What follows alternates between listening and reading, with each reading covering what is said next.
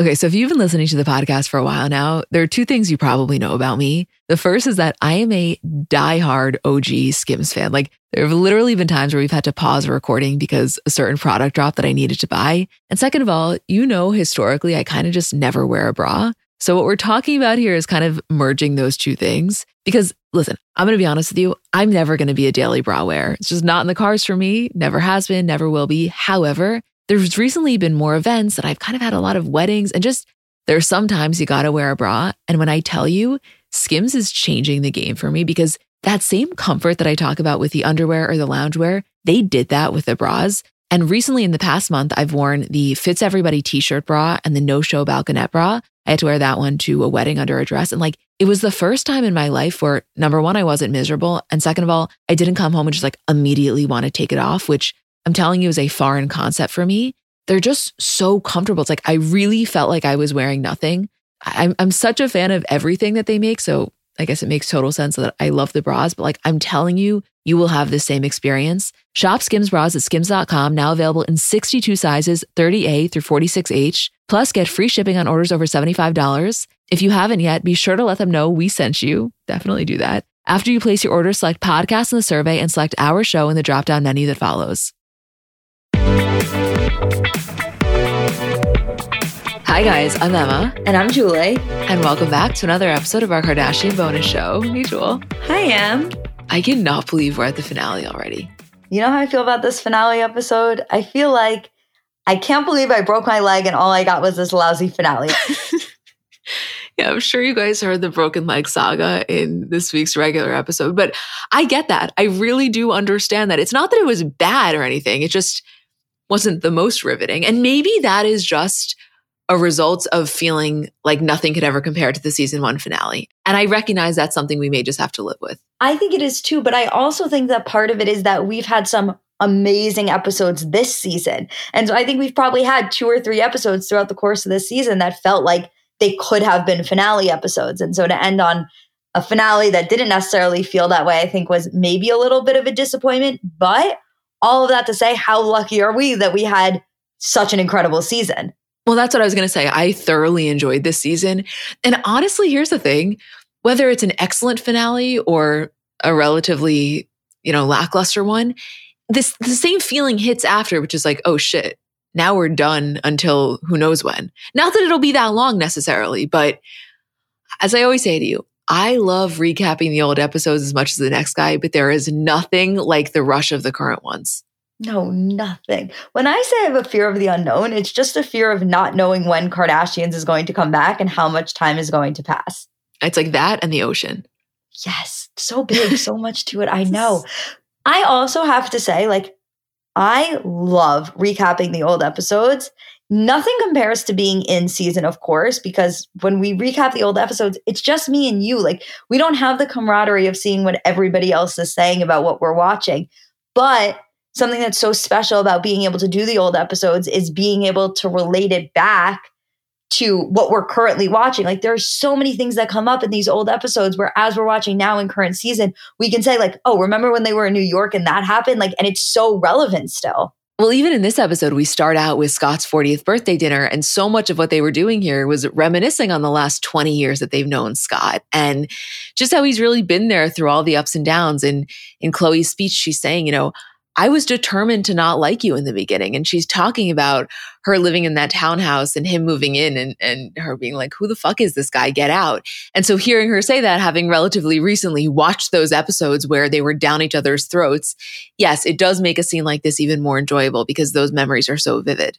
I mean, Khloé literally had to go to anger management over him. It was unbearable. It's actually unbelievable the way that their relationship is probably the strongest of his with anyone in the family because to say it was the worst is an understatement. I mean, they couldn't be in the same room. No, it's incredible the way that it's grown. And we're also at a point in our rewatch where we are watching those relationships change tides and form. I mean, the relationship between Scott and Kim, which we then go into Kim's speech after that, but when they were in New York, they were so close. They bonded so much. They really had each other's back.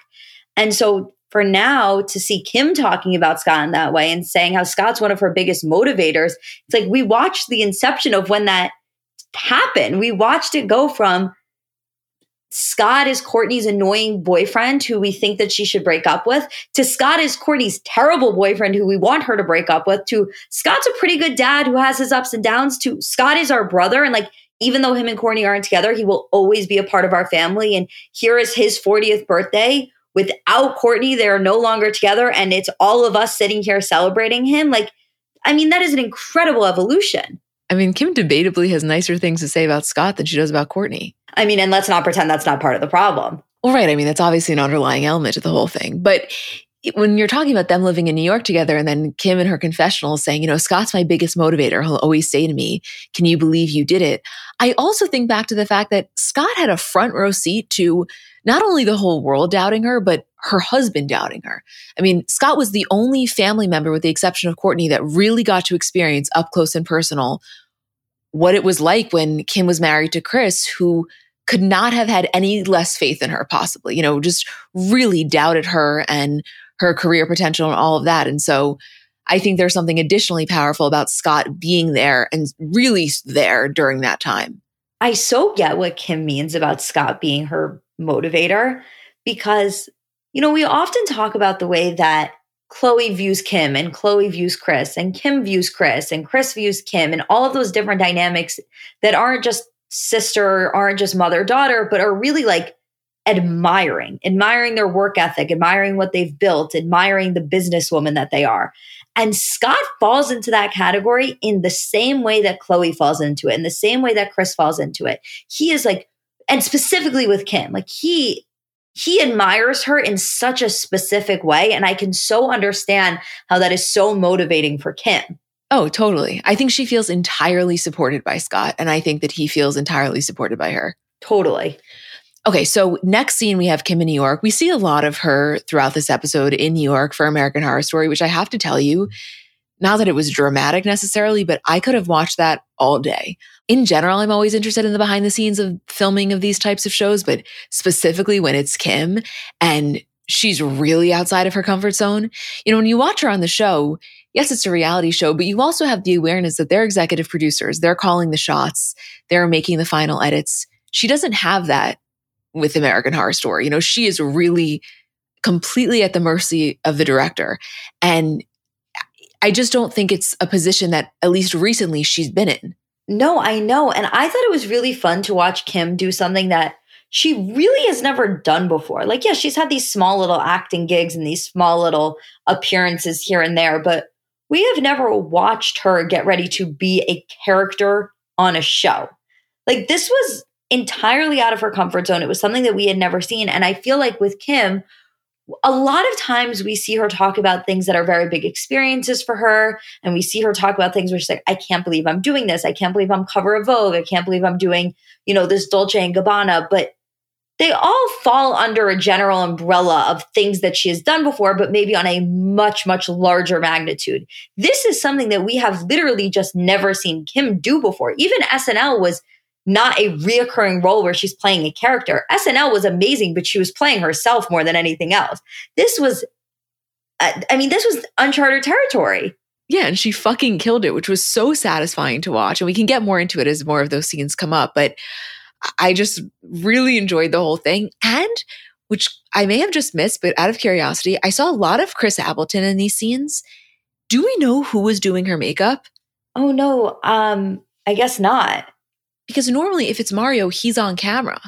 And so at my first thought was it must be Mario because she's in New York. Anytime she's in New York, typically he does it. And I went to look at recently the Swarovski Skims launch just to see, and he did do her makeup for that. So it's not as though I know there's been some speculation of them not working together anymore. I just think Mario is very, very busy. He has a very successful makeup brand now. I don't know if he's flying out to LA in the way that he once was. I think when Kim's in New York and it works, you know, he does it, or if there's a major thing, he does it. But I kind of, I guess, just assumed that he was doing it for American Horror Story because it was in New York. But now I'm thinking maybe that's not the case because I feel like we would have seen him on the show if it was. No, that's so interesting. And I think I would have thought that because she was in New York that he would have done it, but maybe he wasn't in New York. I mean, listen, I just think that there's absolutely zero issue there. And he still very much works very closely with her and still does her makeup. I just think that he's too busy to be her round the clock, on call 100% of the time person in the way that he once was. Completely. And then I was wondering is it possible that she had hair and makeup done before she got there and we just didn't see it filmed? Because it wasn't like we were watching Chris actually do her hair. We were watching him do touch ups. So maybe Mario wasn't coming for the touch ups because that's an all day shoot and she had someone else doing that. I don't know. In the scheme of things, it obviously doesn't matter, but those are the types of things that I have peak curiosity about. Yeah, me too. One other thing that I just want to mention from this moment before we go to Khloé and Kris on the tour bus is when Kim FaceTimes North and she's talking about going to Tristan's game. And, you know, Kim says, How cool is it that you have an uncle that plays on the Lakers? And I was thinking to myself, Tristan is so lucky that North loves basketball in the way that she does because North is the most outspoken of the grandchildren, hands down. And specifically, given how close she is to Penelope, and I'm sure her and Penelope talk about the Tristan situation, if Tristan didn't have the advantage of being an NBA player, I do not think he would be in North's good graces in the way that he is. It is so interesting. I had that exact same thought of like, I wonder what the conversations between North and Penelope in regards to Tristan look like. And then I wonder what the conversation between North and Kim look like when North repeats back what Penelope had told her. Like, that is a very fascinating dynamic because I don't know that North knows what's going on in the way that Penelope does. Well, I definitely don't think that Kim talks to North about it in the way that Kourtney talks to Penelope about it, but Penelope and North talk. Right. And so it, I think where she's getting the information from is maybe a little bit different, but I am just very curious about that. I think it's the kind of thing where North is like, "P, you want to come?" and she's like, I- "I'm good on that. You you you go." I could also see Kourtney saying to Penelope, like, "You're allowed to feel the way that you feel, but North doesn't know or North isn't as informed as you are, so maybe don't talk to North about it. I could totally see them keeping it, you know, in the house.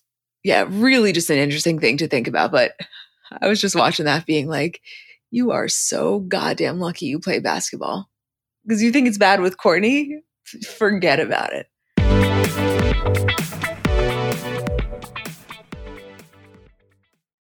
So, you guys know I'm very much in the business of just making my life more seamless across the board. There's a way that I can make things more convenient. I am certainly going to take it. And of course, this comes into play with food delivery. I've been a fan and a user of DoorDash for a while now, but I specifically want to talk to you about DashPass because it kind of takes things to the next level. So, DashPass is the one membership you need to get the most out of DoorDash and everyday life. DashPass members get $0 delivery fees and up to 10% off eligible DoorDash orders. So that's groceries, drinks, personal care items, and more. You can put a little joy back into your schedule. Sign up for DashPass today. Use code CBC23 and get 50% off up to a $10 value when you spend $12 or more after signing up for DashPass. Subject to change, terms apply. So DashPass makes delivery even more worth it. It helps members save more than $35 per month on average. Plus, DashPass delivers way more than just a night's dinner. That includes special access to experiences, promotions, and DashPass exclusive menu items, all for only $9.99 a month. And if you sign up for DashPass now, you'll get your first month free. So put a little joy back into your schedule. Sign up for DashPass today. Use code CBC23 and get 50% off up to a $10 value when you spend $12 or more after signing up for DashPass. Subject to change, terms apply. That's 50% off up to a $10 value when you spend $12 or more after signing up for DashPass with code CBC23. Subject to change, terms apply. Sign up for more, become a DashPass member today. I was honestly hoping the drive to San Diego was longer because I could have watched so much more footage of them on this tour bus. The specific combination of Khloé and Kris on a tour bus, knowing how committed to the bit they are by doing this, because there was no reason they had to go on the tour bus to get there. Like they wanted the full experience, they committed to the bit, but they were having the funniest time with it, contrasted with Kourtney, who's like, this has now become her life like she is she is a tour bus wife and to see just the difference between the two of them was just it was killing me. Well, also, I mean, before even getting into the specific scenario, like removing the Blink 182 of it all, just from a dynamics perspective, the Kris Khloé Kourtney combo is so interesting because it really spans the spectrum. Like, if you're talking about Kris's relationships with her daughters in terms of comfort level, from my perspective, it's Kourtney on one end and Khloé on the other, meaning Kris is the most on eggshells when it comes to Kourtney and the least on eggshells when it comes to Khloé. And so then you watch the three of them together and Kris is very much the same mother to both of them, but also a very different mother to both of them. And to watch that all happening at once when typically we see it individually or one on ones or all of them together, this particular three pairing is like, if you're a longtime Kardashian fan, this is fascinating to you. Well, I had that thought throughout the entire episode, especially because, and it, it actually comes up with Khloé and Kris in a completely different circumstance. Like when Khloé is talking about Kris in this episode, it's at the Good American opening, it's later in the episode. It really has nothing to do with Kourtney. But I was just really tuned into the difference in the way that Kourtney talks about Kris and the way that Khloé talks about Kris. And I think something that I was picking up on is that I think they both have a very, very special relationship with Kris.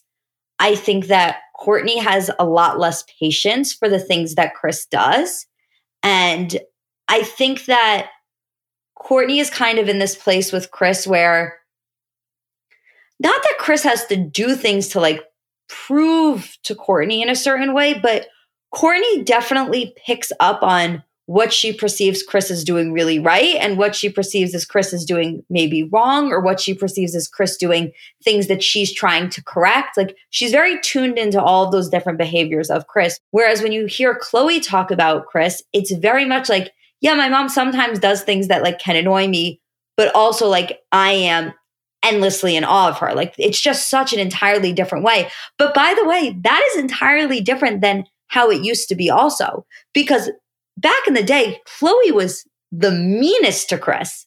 I mean, there's so much here, and we can hold on having that conversation until we get to the scene where they're at the house because that's just a whole separate thing. But on this tour bus, I mean, first of all, there's two main things. Number one, it's Kris being visibly upset that she didn't know ahead of time that Kourtney was going to reveal her pregnancy in the way that she did, nor was she given the option of going to the show. And then second of all, just the very fact that they are on this tour bus, which like you said was, you know, Khloé and Kris committing to the bit. They didn't need to do it in this way. However, it's rare that we see Kris Jenner in a situation where she's not completely in control. And so she's in Travis's space now. You know, this is his world. The tour bus is set to the temperature that he likes. It's the food that he likes. It's really not about her, or I should say, about ensuring her comfort. And you can see Kourtney is so hyper aware of that and already knows that it's going to be something, even if it's not an issue for Kris, Kourtney witnessing it, it's an issue for her because she knows what Kris is thinking without even saying it. Kourtney is very sensitive to that idea of it being about everybody else. And that's what came up with that fight with Kim more than anything else was yes, there was a lot of underlying stuff and a lot of childhood stuff that came up and a lot of just everything about the Dolce and Gabbana fight. But the root of that fight was Kourtney being upset that she had this thing that was her thing. And then Kim came along and it became Kim's thing. It became about Kim. It was about, you know, everything's always about Kim. That is something that we see Kourtney be specifically very sensitive to. And I think something this scene showed us is that I think previously we thought that it was maybe a her and Kim thing, but I think that Kourtney is more sensitive to it overall with the entire family, and Kim just kind of plays the most prevalent role in that. Well, it's Kim and then it's Kris. Right. Like those, you know, if you're Kourtney, those are, I don't want to say your two least favorite people in the family, but the two people that trigger you the most. Well, and part of Kourtney being so triggered by Kris, and she says this repeatedly, is that there are so many qualities that Kris has that Kourtney doesn't like in herself, that Kourtney is working to change in herself. So when she sees Kris not only exhibiting those things that she is actively working on, but then also recognizes, like, wait, I literally got them from her. Like, I only am this way because of my mom. It additionally triggers her. And it, it really is something that she is very, very sensitive to, but she's also very sensitive to the fact that these aren't things that Kris dislikes about herself. These aren't things that Kris is working to change about herself. These are things that Kris really embraces and Kris really likes and finds a lot of power in. And I think that it's a really interesting dynamic to watch two people with a lot of very similar traits feel very differently about those traits. Well, yeah, I want to say that until they're at the house because there's so much there. And a lot of it is, as Khloé says, you know, this is how she is. Like it or not, she's in her 60s. She's not changing. And you see Kourtney really struggle with that of wanting to embrace acceptance and then also wanting to challenge them to get to the root of some of these behaviors. And it's like, we can dive more into that, but it's been very interesting to watch. Very. Okay, so we now have Kim back in New York, which again, all of these American horror story scenes are amazing to watch, not so amazing to recap. The one line I need to mention is when she's in her confessional and the producer says, Why'd you sign up for American Horror Story? And she says, Because it's iconic and I love to do iconic shit. It's like that right there is what we always say about Kim. More than anything else, she is motivated by knowing something will be perceived as iconic. Well, everything about Kim can be summed up into that line of because it's iconic and I love to do iconic shit. Like that is her entire career, her entire life in a nutshell. And I think that a very small piece of the Kim puzzle in terms of how we got to where we are with Kim being who she is is all of this exists because of Kim's ability to recognize what's iconic. Not just that she's put herself in the position to have all of these opportunities that she's worked really hard. Yes, all of that comes with it. But she just has an eye for being able to distinguish between like what's a really good opportunity and what is literally going to be the most iconic possible thing that I can do right now. That's what we are looking at with Skims, by the way. Skims took shapewear. Skims took a very simple concept and went, what if I made this fucking iconic? And and she did. No, she did. I just you can tell in these scenes like she's so excited and so proud to be there and also experiencing such imposter syndrome, which I know on some level she says that she experiences with other things. And it's not that I don't believe her, but I think at a certain point, when you've done something repeatedly, that kind of just lessens. Whereas this, I don't want to say the imposter syndrome was warranted, but one could argue that it was because, yes, she was given the role because of her stamp on pop culture. And, you know, he said the role was kind of crafted for her. At the same time, she's brand new to acting. She's not a seasoned actor. She's a reality star who's surrounded by seasoned actors. And so if she was ever going to have imposter syndrome, this was the time and it was really going to rear its head. And just watching her balance that and having so much excitement, but then also like genuine fear, it's just not something we we typically experience with her. And I understood that imposter syndrome. Like we said, this is completely uncharted territory for her. She is not an actor. And that's also the reason that she you know, continuously emphasizes the acting classes that she's taking, the four hour acting classes, the call time, what she is doing to put work in for this role. Because for Kim, it's not just like, okay, look and see the final result. She wants everybody to know what she put into getting there because she never wants it to be open for questioning how much work she's putting into a specific situation. For Kim, I think one of the things that we've really learned about her, and actually one of the things that I would say I admire the most about Kim, is that the importance of how good the outcome is is equal to the importance of the amount of work that went into it.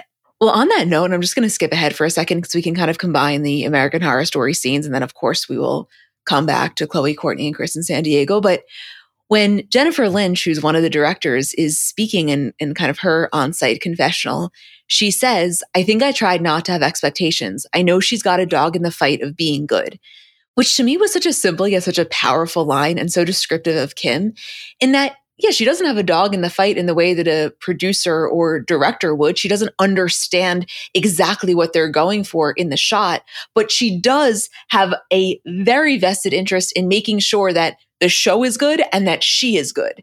You know, she doesn't want to do things that she isn't going to be good at or isn't going to be in the aftermath taken seriously at. She loves being doubted. Everyone take her as unseriously as possible when they find out she's doing it. But she wants it to then come out and have the reaction, which was the reaction of like, wait, why did Kim Kardashian kind of kill it? You know? And so I just felt like Jennifer, knowing Kim a very short while and picking up on that, to me, it was just like, okay, so you get it. No, I really could have watched Kim in her acting era all day. Like to watch other people get it, to watch her build her confidence with it, to see Emma Roberts getting a tag in the show. Like, when did you ever think that you would see Emma Roberts' name pop up on a Kardashians episode? No, the whole thing was just taking me out. Also, because I've seen so much American Horror Story content on TikTok that to then watch the behind the scenes, it was hitting so much harder for me because all of these scenes, pretty much that they were filming, I've seen on TikTok. I know, and that's that's the best part about TikTok because I would have never watched the show on my own. I'm just being honest. No, I know. Listen, I you know how we feel about Kim, but it wasn't getting me to watch, and so it, it's it's kind of like you're getting the crash course. It's almost like making this watch even more valuable because you know the finished product. Absolutely. The other piece to this, and I know Kim was kind of talking to Emma Roberts about it in a joking way, but when she says, you know, I called my mom and my sisters and I said, you should be so thankful that all you have to do is roll out of bed and shoot at your house.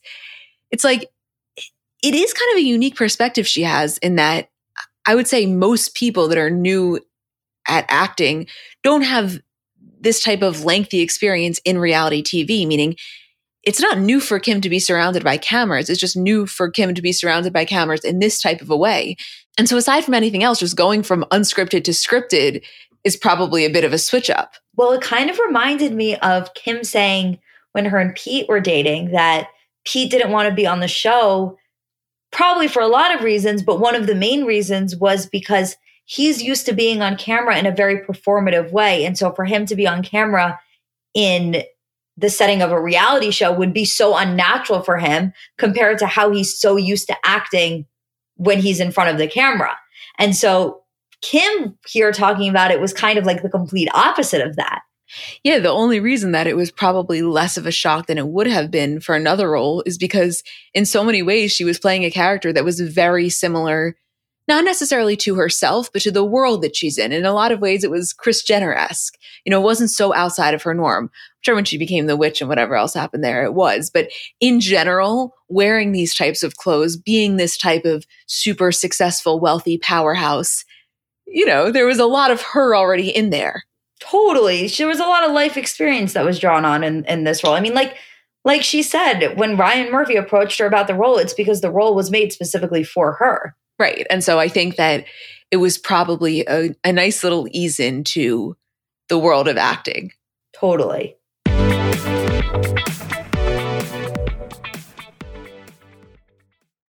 I feel like makeup in general, and specifically a daily makeup routine, is so personal and that we've all kind of gotten down to a science what works for us, what we need before we leave the house, like where do we feel our most comfortable. And for me, on a daily basis, I wear really, really minimal makeup. I actually think I feel the most comfortable with the least amount of makeup. But my two holy grail products always have been, I think always will be, are mascara and lip gloss.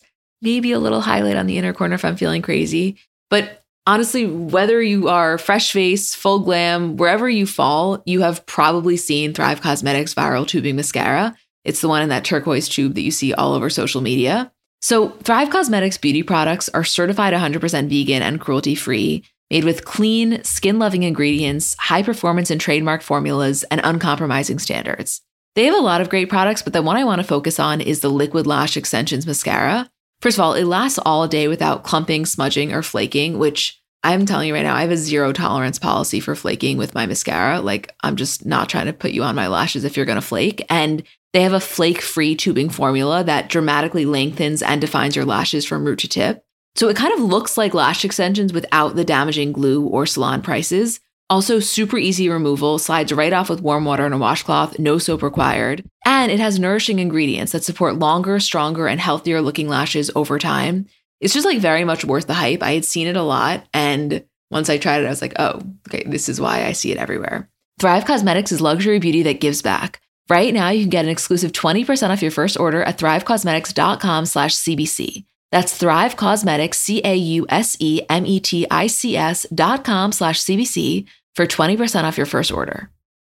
The national sales event is on at your Toyota dealer, making now the perfect time to get a great deal on a dependable new car. Like a legendary Camry, built for performance and available with all-wheel drive, you can count on your new Camry to get anywhere you need to go. And with available features like heated seats and a multimedia touchscreen, you can stay connected in comfort and style. Or check out an affordable and reliable Corolla with a trim for every lifestyle. From the hip and agile sedan to the sporty hatchback, there's a dependable Corolla built just for you. Plus, both Camrys and Corollas are available in hybrid models. So, no matter your style, you can drive efficiently and affordably. So, visit your local Toyota dealer and check out amazing national sales event deals on Camrys, Corollas, and more when you visit buyatoyota.com. Okay, so we're backtracking now to when Kris, Khloé, and Kourtney arrive in San Diego because we got to discuss this. This is a good scene.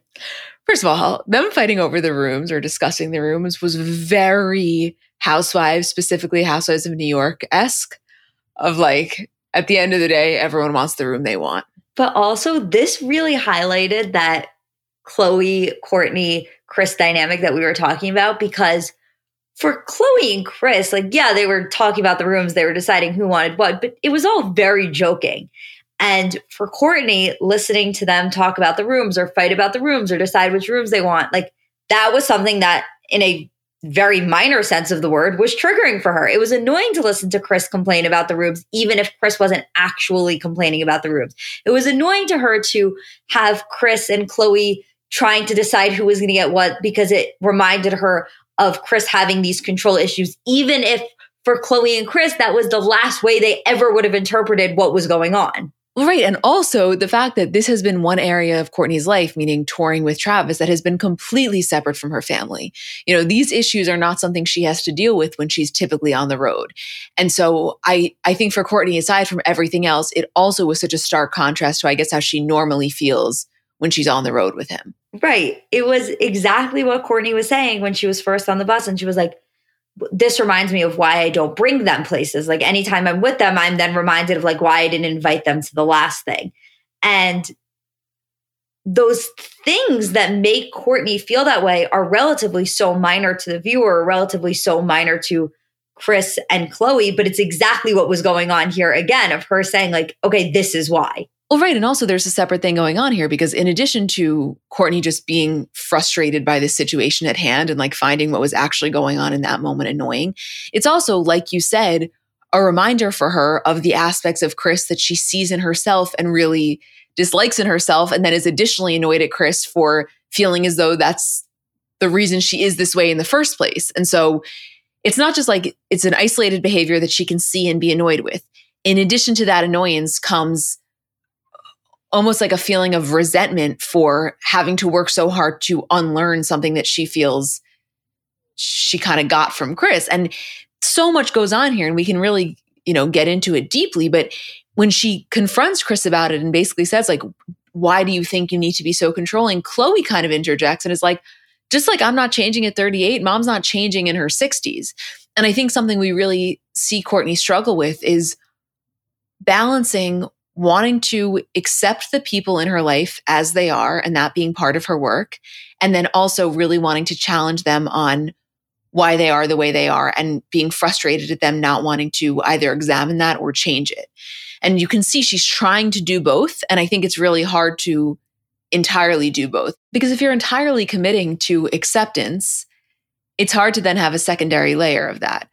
Oh, in a situation like this, when the secondary layer of wanting to examine it brings with it so much frustration and resentment. I feel like Kourtney saw that meme that was like, I'm in therapy because the people in my life won't go to therapy. And that like hit for her in such a specific way. That's what I feel like Kourtney is really, really putting out in terms of her conversations with her family members. And not just this scene, in her conversations with Kim, in her conversations with trying to talk to them about therapy. That is really, I think, what resonates the most for Kourtney is it's not even necessarily like, yes, there's a huge aspect of it that she can see how beneficial it would be for them, just Kourtney aside.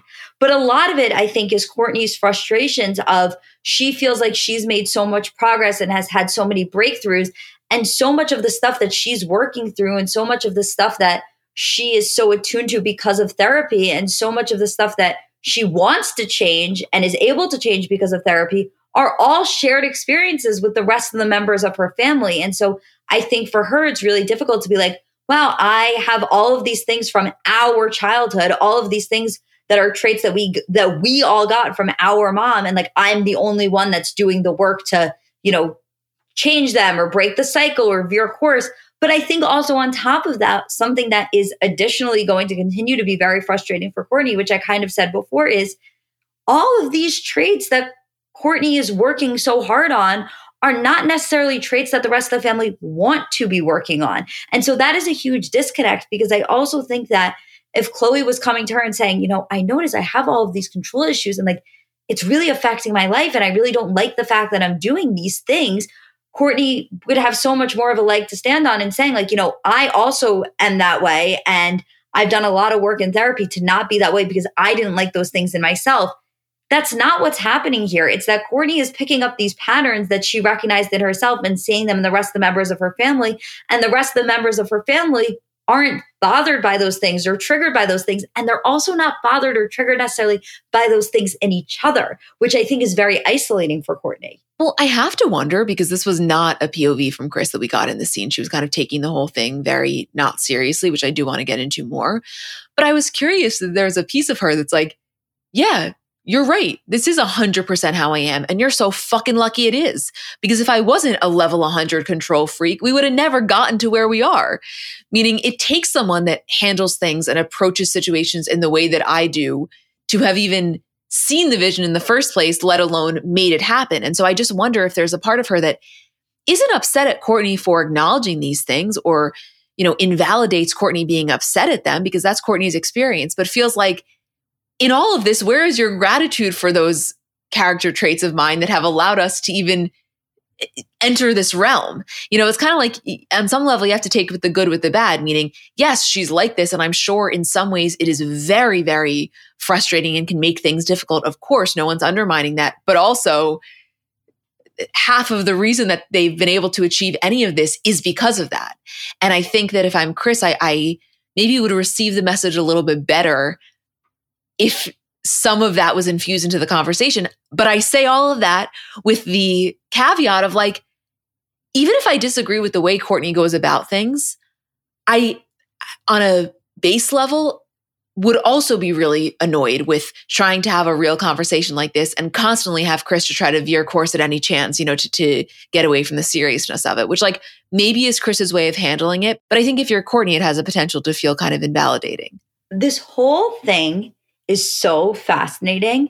And it goes back to exactly what we were saying about how we're able to watch the old episodes and then reflect on them then and then how they play into things now because the veering course during a serious conversation and kind of picking anything to change the subject, specifically picking things that are like physical characteristics, which I know sounds really specific, but during the course of this conversation, when you know, they're talking and Kris is like, Did you always have that dimple on your chin? Or she's like, Are your eyebrows uneven? Like, that was Kourtney textbook 101 back in the day. Like, her and Scott would be talking about something and she would go, like, Is that a pimple on your face? Like, she would say something to Kim, like, that was literally the Kourtney playbook. And so to watch Kris doing the same thing now and also understand where Kourtney got that from then, and then also Kourtney being so annoyed by the fact that Kris is doing that in a way that Kourtney always used to do is just so like full circle. It, it, it's crazy to witness. Well, right. And those are actually the moments that I feel for Kourtney the most in that you are exactly right. That is precisely the way that she used to handle things, which probably is a learned behavior from the way that Kris handled things and the way that they handle things in their family. And I think she has seen in real time the benefit therapy can have in terms of being able to have more deep or emotional or uncomfortable conversations. Like, generally speaking, I think that's a beautiful thing. The issue that arises here is I don't believe Kourtney and Kris could ever really have these conversations without a third party there. And of course, that would take Kris being willing to go. But I just think Kourtney has way too much resentment for Kris, and Kris has an unwillingness to give Kourtney the seriousness she's desiring. And so I think for both of their sakes, for different reasons, the only way any of this is going to happen is with some sort of third party facilitator or moderator. Because that was one of my biggest takeaways from this. One of the reasons that it's never going to be successful is that Kourtney's trying to play both the role of therapist and the person that feels wronged and has emotions surrounding Kris. And when you try to do both, of course it's going to fall on deaf ears when it comes to Kris because she knows that Kourtney has a personal investment in it because she's her daughter. Of course she does. You know, like in order for them to have these conversations, it needs to be a therapist may be asking Kris those questions with Kourtney there, and Kourtney then being able to share her own experiences that she feels has been impacted by Kris having those traits. But I just think for both of their sakes, like it's not happening like this, you know? Well, the one thing that I will say is that I don't necessarily think with Kris that it's falling on completely deaf ears because I think there are certain aspects of what Kourtney is saying that gets through to her. And Kourtney makes that point in her confessional where she's saying, you know, it feels in the moment like my mom isn't listening or understanding what I'm saying. And then a couple of days later, she'll send me something that's like a TikTok or a meme or a reel that says, you know, every family has the one daughter that does things differently and like she'll be the person that breaks all of the trauma cycles. And so it made her feel really heard and understood. But there is also, aside from that, a very interesting moment that they have where Kris fully acknowledges where this control comes from. And she says it kind of passively. It's not this big breakthrough moment, but Kourtney says to her, you know, you weren't like this in your 20s. And Kris makes the point to say, yeah, because I had a husband who kind of wouldn't let me. He took care of everything. I never needed to play that role. And then when I was no longer with him, like I got to compensate for that. And again, it wasn't this big breakthrough moment where Kris realized that that's what was happening. It feels like something that she had kind of realized the whole time. But again, it goes back to that point of them interpreting these things differently because I think that this is something that Kris is so incredibly proud of. And also to go back to your earlier point, which is a huge piece of this, is, you know, what you're saying about Kris feeling like, or Kris potentially feeling like, you know, it's kind of upsetting for Kourtney to say these traits are negative traits when they're the thing that got us here. You also have to keep in mind that Kourtney isn't necessarily thrilled about being in the place they are with their fame. Yes, Kourtney benefits from it and she's very happy to benefit from it, but she's also very happy to be vocal in the fact that like she doesn't really necessarily love it or want it or want to be on the show. And that's a constant thing that we talk about with Kourtney, which is like you don't get to have your cake and eat it too. But yeah, that's a huge aspect of of the Kris potential resentment thing, which is like Kourtney doesn't feel the same way about fame and where the family's gotten that the rest of the family does. Okay. But my response to that will always be while I fully believe her that she doesn't appreciate the fame element in the way that the rest of them do, she does appreciate the element of her life that allows her to do whatever the fuck she wants to do, whenever the fuck she wants to do it. And maybe at this point, she no longer has a desire to continue to skyrocket, whether it's fame, money, or otherwise. But the only reason that she's even able to get to that point of saying, okay, it's been enough is because it's enough it, it doesn't get to be enough when it's not enough to be able to sustain a completely comfortable, lavish lifestyle. And I don't even mean lavish in the way that it's lavish for some of the rest of them. I, I, believe her when she says she doesn't necessarily prioritize those things in the same way. But what she does prioritize is freedom and the ability to not have to work if she doesn't want to have to work. And whether or not she appreciates where they're at fame wise, she would not be able to reap the benefits from just like a, a ease of living perspective if Kris wasn't the way that she was. And and by the way, like I don't say this not understanding that there's a lot of nuance there and complexity that must be really challenging in terms of being able to appreciate your mom for her business mindedness that has allowed you to now have this lifestyle yet at the same time the same parts of her that really excel in the business realm are also the same parts that made it probably difficult as the child. Like I get the manager mom thing and how specifically with this piece of Kris's personality that it, it's I have to imagine difficult. But like I I refuse to entirely accept that you know Kourtney can just stand behind she's upset that they're at this place because I don't think she likes the fame, but I think she fucking loves the rest of it. No, I completely agree. Listen, there is like a lot of dynamics at play here. Like it is it is fascinating to listen to them have these conversations and kind of explore where they're all at because I think one thing about Kourtney specifically in this era is that she's not going to hold back. And so where that leads us in terms of those conversations are oftentimes very interesting. Well, yeah, I mean, a huge piece of this to me, or one of my biggest takeaways from the scene, and you alluded to this a little bit earlier when you were saying the things that Kourtney is pointing out, specifically when it comes to the control, she's viewing as negatives, whereas Kris and at least Kim view as positives and things within themselves that have allowed them to accomplish the things that they've accomplished. And so, on some level, there was a piece of me that felt for Kourtney because here she was trying to have a deeper conversation with Kris. And here Kris was, you know, just shutting that down at every turn. And I can imagine as anyone's, but specifically as the child, that being frustrating. But then at the same time, it was like, of course, Kourtney was going to go down a dead end because here she was challenging Kris to explore a piece of herself that in this current moment, she doesn't want to change. Whereas if Kourtney leaned in from the angle of, here is something about you that negatively impacts me in this way, and I want to talk about it through that lens, well, I'm sure she would be met with Kris doing a little bit of that guilt trip of like, I'm, I guess I'm such a terrible mother it on some level what, what I think have a little bit more power, give her more of a leg to stand on because she again goes into what I was saying earlier about playing that therapist role for someone who isn't looking to be therapized on that aspect of themselves. Whereas if she wants to have this conversation coming at it from the angle of here are behaviors that you possess that I've noticed in you that I have then noticed I possess and I want to talk about because they have impacted me in this way that wasn't the way she was handling it, which I understand was probably a tactic because when you depersonalize it or you take the emotion out of it, maybe you know things can be looked at in a little bit more of an objective way. But when you're talking to someone who doesn't view the act as a negative thing and you only view it as a negative thing because of the way that it's impacted you you have to put yourself into the mix. Yeah it's i mean it's so interesting. And we see this like get brought up in very minor circumstances throughout this episode. Like for example, when they're backstage at the Blink 182 concert and Travis has his Dunkin' Donuts coffee, Kris says to Travis, like, oh, there's your coffee. Like he, she kept pointing it out to him. And Kourtney's like, oh, there she goes again. Like, that's part of the control. She can't just like let you have your coffee. She has to tell you exactly where it is. And so, oftentimes, I think what happens, not just with Kourtney and Kris in general, with a lot of people, when these issues start to arise for them with the people in their lives, is that you almost look for things that then feed into that.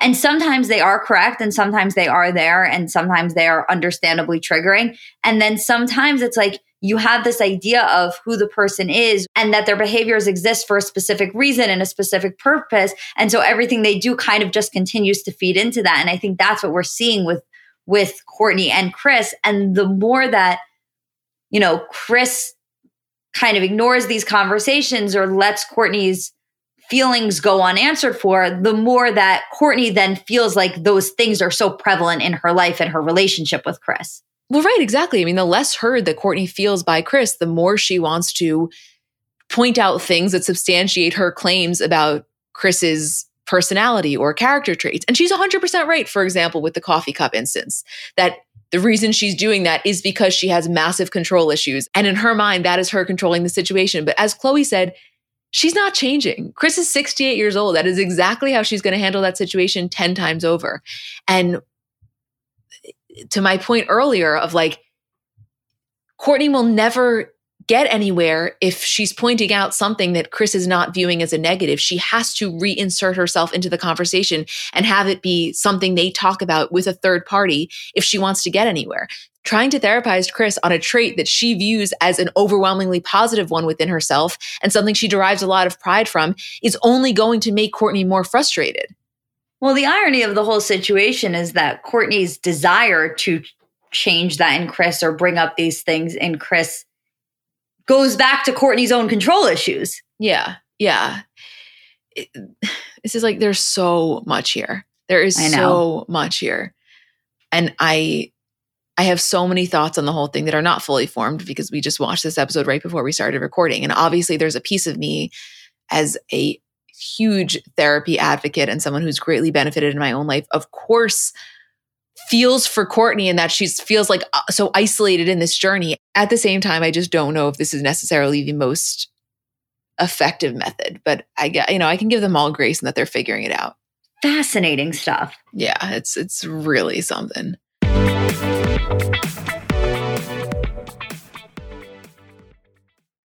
Okay, so imagine the softest sheets you've ever felt, and now imagine them getting even softer with every wash. Told you guys about this company before, but I'm going to tell you again, and I'm honestly not going to stop telling you because they are the best sheets on the market. In a recent customer survey, 96% said that Boll and Branch sheets get softer with every wash, which I didn't take that survey, but if I did, I would have been in the 96% because I am telling you, it's like you've tried them at first and you can't believe that they could get softer, and then they just continually do. A lot of things I like about this company. First of all, they're made with the rarest 100% organic cotton and are completely free from toxins. Second of all, they're buttery soft, but also breathable. So they kind of work in any season. They have over 11,000 reviews, 30 night worry free guarantees. So you can wash, style, and sleep in their sheets for an entire month. And if you don't love them, you can send them right back. Their signature sheets come in 13 versatile colors in all sizes. So from twin up to California King. I have them in the color stone. I have the color mineral. I have waffle blanket. Like I got a lot of things from this company and Everything is just quality. I so badly need you to try them so that you can understand what I mean. I'm telling you, I've gotten these as gifts for so many people, and everyone I know is hooked. Sleep better at night with the softest sheets from Boll and Branch. Get 15% off your first order when you use promo code CBC at bollandbranch.com. That's Boll and Branch, B O L L A N D branch.com, promo code is CBC. Exclusions apply. See site for details. Have you ever noticed how celebrities have brighter, whiter looking eyes? Their makeup artists have a little secret in their kit Lumify Redness Reliever Eye Drops. Lumify dramatically reduces redness in just one minute. It literally happens right before your eyes to help them look brighter, whiter, and more awake for up to eight hours. No wonder it's so loved by influencers, celebrities, and makeup artists, and has over 6,000 five star reviews on Amazon. Lumify is also the number one eye doctor recommended redness reliever eye drop, and it's FDA approved. No bleach, no dyes, plus, it's made by the eye care experts at Bausch & Lomb. So whether you're on set, on a date, or running on just a few hours of sleep, you can have eyes that look brighter and whiter with Lumify eye drops. When you try it, you'll see that it's what your eyes have been looking for. Check out lumifyeyes.com to learn more. I know we're about to get into the gender reveal and Kris and Kourtney's conversation pre gender reveal, but did you know about this thing they were saying where each year of your anniversary, there's like traditional things you're supposed to get? Yeah, of course. You didn't? I never heard of that. I never heard about like one year paper, two year. I never knew that. It's like one year, five year, 10 year. Yeah. There's no way my dad has ever heard of that. A hundred percent he's heard of it. It was very their generation. That's something I could really get behind in terms of like, I love how Kourtney had everything laid out, labeled. Like after you guys gave me that that gift of the scrapbook, I so understand putting the effort into doing something like that because the recipient is nothing but just overwhelmingly grateful. By the way, you got a photo album. I could never put that much work into doing a scrapbook. That is like a whole other level. I know we could turn this memory box into a scrapbook. I know. I did have that thought too. It feels like an Isabel job. Yeah. Hugh, no, no. I didn't mean when I said we, that was a very loose we. Yeah. I mean, I, I knew that you had no role in the we. I knew I fit in there maybe somewhere. I personally would be amazing at watching. By the way, you have to play your dad the part in this where Kourtney is saying the paper anniversary to Kris, and Kris is like, yeah, I think we did that, but I just said diamonds were all of the anniversaries. Like that's that's what your mom did. That's what your mom, your mom was like. Paper, no, I think this one's diamond. I'm pretty sure one is diamond. And by the way, my dad was probably thrilled because he can't write to save his fucking life. True. Anyway, so this conversation with Kourtney and Kris, obviously the main thing here is Kourtney telling her that she's having this gender reveal tomorrow. And you see Kris is a little bit taken aback and they kind of have this back and forth. And she says, you know, that is just so Kourtney. And I truly believe Kourtney in that it had to be this day and it was a detour from Travis's tour and that it kind of came together in this specific way. But also, I think there is such a piece of her that loves pulling this shit with Kris. Absolutely loves it because it takes Kris's control issues that she has such a problem with and, you know, cuts them off at the knee. But again, it gives Kourtney her own control back. Kourtney's way of controlling the situations that she feels Kris has control over is by doing them entirely in the way that she wants to do them, entirely in a way that Kris would never do anything. And even in this, Kourtney saying, you know, it really just came together very quickly. It was supposed to be something small, and then Travis was off on tour, and we kind of threw it together. And I totally, obviously, believe her. And I also totally support Kourtney's ability to do things exactly in the way that she wants to do them. She has every single right to. But it also would be uh, ignoring the obvious to pretend that Kourtney's own control issues don't come up in terms of combating Kris's control issues. Right. Well, the, it's like the most ironic twist in the whole thing that I don't necessarily think she's acknowledging. Totally. Or is, is forget about acknowledging, is realizing and then able to acknowledge. No, completely. Yeah. But anyway, we see the whole gender reveal. We see a little bit of TikTok's finest, aka Charli D'Amelio and Addison Rae making a little cameo. We find out it's a baby boy, which of course, by this point, Rocky Barker has entered the world, but love seeing the behind the scenes of all of this. I just I loved this scene. This scene I will say to have the the gender reveal not that it was so climactic or anything so crazy, but that did feel very finale-esque. Yes. And while of course I was so happy for Khloé that the Century City Good American opened and I happen to be a big Good American fan, I wouldn't necessarily call that my definition of a finale, but I'm sure Emma Grede would disagree. Absolutely. But you know what? I, there's never a scene between Kris and Khloé where they show their mutual appreciation of each other that I'm not going to love. So No, I wouldn't say it was finale yes, but I would say it was necessary. Absolutely. I also loved in the end confessionals when, you know, Kim says, This year in a nutshell has been exhausting. I've never worked more, but it's all been worth it. And the producer asks, You're a year into being single. Are you looking forward to another year? And Kim says, Absolutely. Absolutely. Love to hear it. And Kris then says, This has been my year of only saying yes to the things I love. And that's what I did. And I think I'm going to stick to this plan. And the producer says, Have we seen the last of you guys? And she goes, Oh, fuck no. Lots more to come. To which I say, Music? Yeah, exactly. To which I say, Amen. Music to our ears. Yep. I will never get sick of hearing that. Yeah. I didn't even hold my breath when the producer said that. Of course, it's not the end of seeing them. Duh. It'll never be the end. God forbid. To many people's dismay and to our absolute pleasure. Ain't that the truth? Okay, well, I think that is a wrap on season four. Trust me, we are just as upset as you guys. Obviously, next week we will go back to our vintage rewatch, which brings with it plenty of nostalgia, but I love doing these more than anything. And thanks for being on this ride with us. We love you guys.